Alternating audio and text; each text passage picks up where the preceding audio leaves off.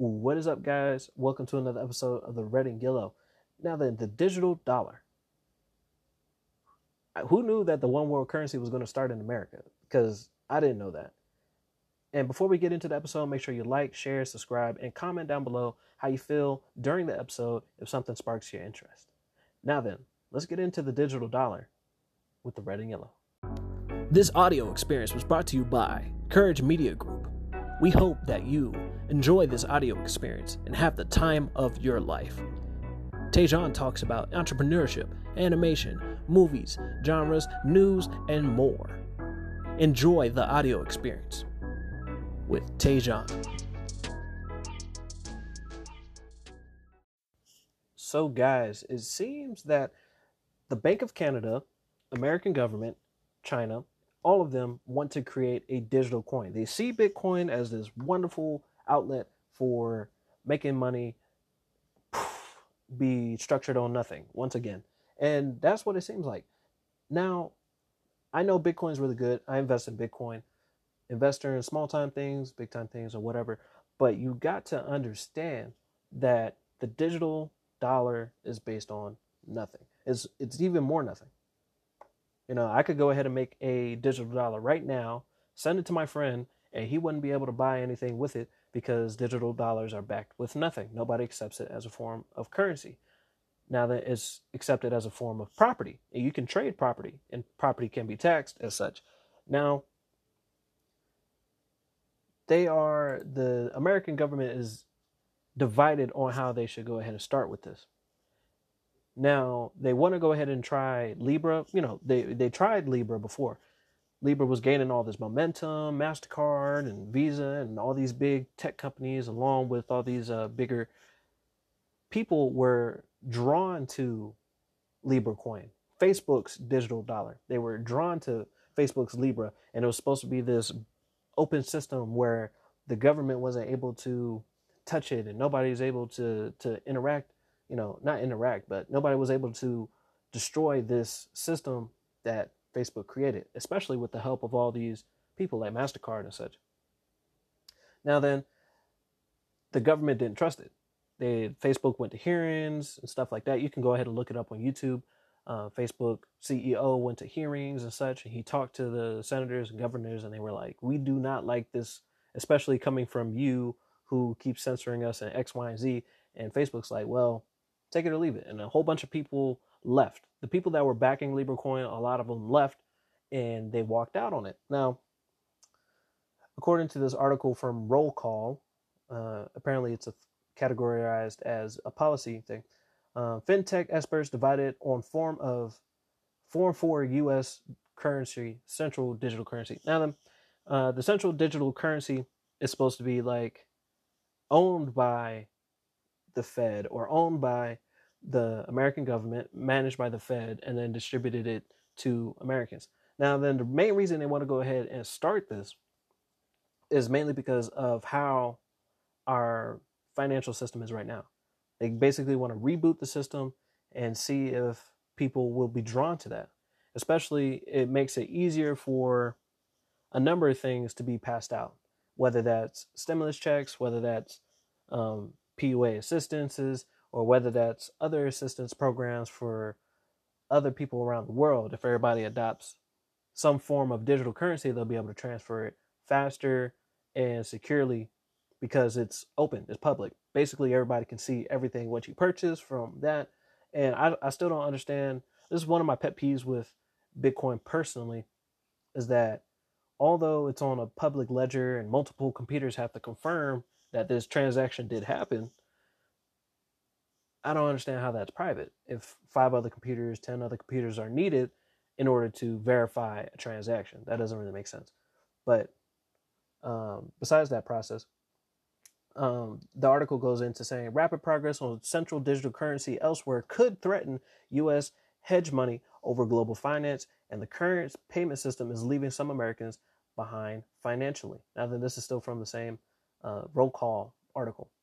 Uh, China and Singapore are experimenting with the digital currency and may be soon joined by Russia. Now, then, China China's already released it. They're they're basically in this public beta where some people have it and some people can trade the dollar, go to an ATM, tap their phones and stuff like that. It's very advanced.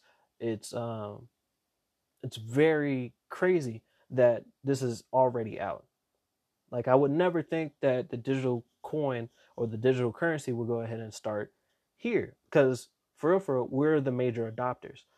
America is the major adopter of free form, new things, and stuff like that. Even though China's got their own thing going on, China's this secluded area that can basically do whatever they wanted. If they wanted to go ahead and, and start making pens and paper currency, they could.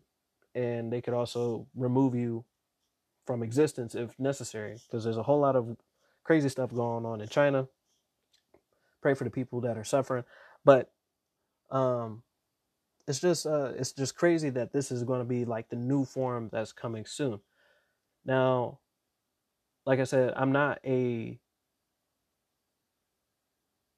investor. Like uh, I'm, I'm an investor, but I'm not a professional investor that you should go ahead and go to money advice for. But Bitcoin is going to be on the rise, even though right now the markets are really, really shaky, and that's predicted because as we get closer and closer to election, uncertainty happens and people want to pull out, and that's just the way money works. Uncertainty causes people to pull out, and that's just a fact of life, you know. But uh, right now, most of the markets are down and they're wavy and they're shaking but if this is to go ahead and be the new form of currency for America, you might want to go ahead and jump on Bitcoin, especially Ripple coin or any other uh, coin. And I, like I said, not a financial advisor, but this is stuff that I'm looking at personally that I might uh, jump into. Now, furthermore, continuing on in this article by Peter Feltman, in the U.S., a central bank digital currency or CBDC, never heard of that term, issued by the Federal Reserve will be in the form of instantaneously transferable electric dollars, unlike the digital dollars in banks' accounts today. Now, then, with the bank account, a bank necessarily doesn't carry the money that it has in your side your account. It has enough to cover the FDC's uh, regulation regulatory amount with them. So they just have to have a reserve amount of money in a local bank that holds your money. Whereas the main bank somewhere else or multiple banks of the same institution can hold collectively that amount. They just don't have that amount inside that bank. So if you walked up to a bank and you had $2 million inside of a bank, that bank will not have $2 million in cash to give, give to you if you wanted to withdraw of that. Now, they have that money, but it's all separated. It's all over the place. So you wouldn't be able to just walk up to the bank and do that. Now then with the digital dollar, you would be able to just say I want that money and they'd be able to issue it to you because it's not held physically anywhere. It's not separate. It's not anywhere. They could hold it all in one place somewhere off the shores of Sweden and it'd be an American bank and they could go ahead and issue the money that you requested right then and there. And that's the only difference. Uh, Congress has explored whether CBDC would help government funds such as COVID 19. Like I said, the oops, I said the C word. But, anyways, it would help with the stimulus checks and stuff like that, relief payments, and underbanked recipients sooner. Groups studying the idea include Digital Dollar Project, headed by Christopher, uh, don't know how to say the last name, former chairman of the Co- Commodity Futures Trading Commission, and the project supports maintaining the banking system, which means keeping everything, all the the utilities that we use, ATMs, um, tellers, and stuff like that, keeping those people and things in place, but just replacing the monetary system. There appear to be a number of forward-leaning banks and bankers who want to see some of the opportunities with the respect of this digital dollar, and are least actively exploring the potential. Now then, to me, I think it's bad because this is something that a lot of the early adopters of the Constitution and um, people who who generally was within the realm of legislation early in the days of making this country, they feared a central bank and one bank basically running everything, and that's why the Federal Reserve exists in some extent. But a central bank being able to own everything, they'll be able to inflate, deflate, the dollar at a whim. Now that that's really different from how the Federal Reserve does it. They put in programs, they buy back things, they sell bonds, they put um, they lend programs, and then they buy back shares and bonds of the company in order to inflate or deflate the the stuff that's going on. Now, reversing that, if you had the digital dollar, you wouldn't have to buy or sell bonds in order to inflate it. You could literally just blow up the dollar. Literally, Bitcoin is nothing, but we gave it a value, and now people want it. Somebody said Satoshi coin was worth ten dollars, and now it's worth fifteen dollars, and now it's this and this and this and this and this. So I just wonder how the regulations are going to change in the near future because at that at that point, Bitcoin would no longer be considered property; it would be a dollar because even though you can own it, at this point you would be owning digital dollars. And then that's all I have to say about this episode. Thanks for listening to the Red and Yellow. Thank you for listening to my ideals and projections and thoughts about uh, the news on this one. But go ahead and hit the like button, the, the subscribe button, and we'll go ahead and get back to you pretty soon with another episode of the Red and Yellow. Thank you again. Bye bye. We hope you enjoyed this audio experience.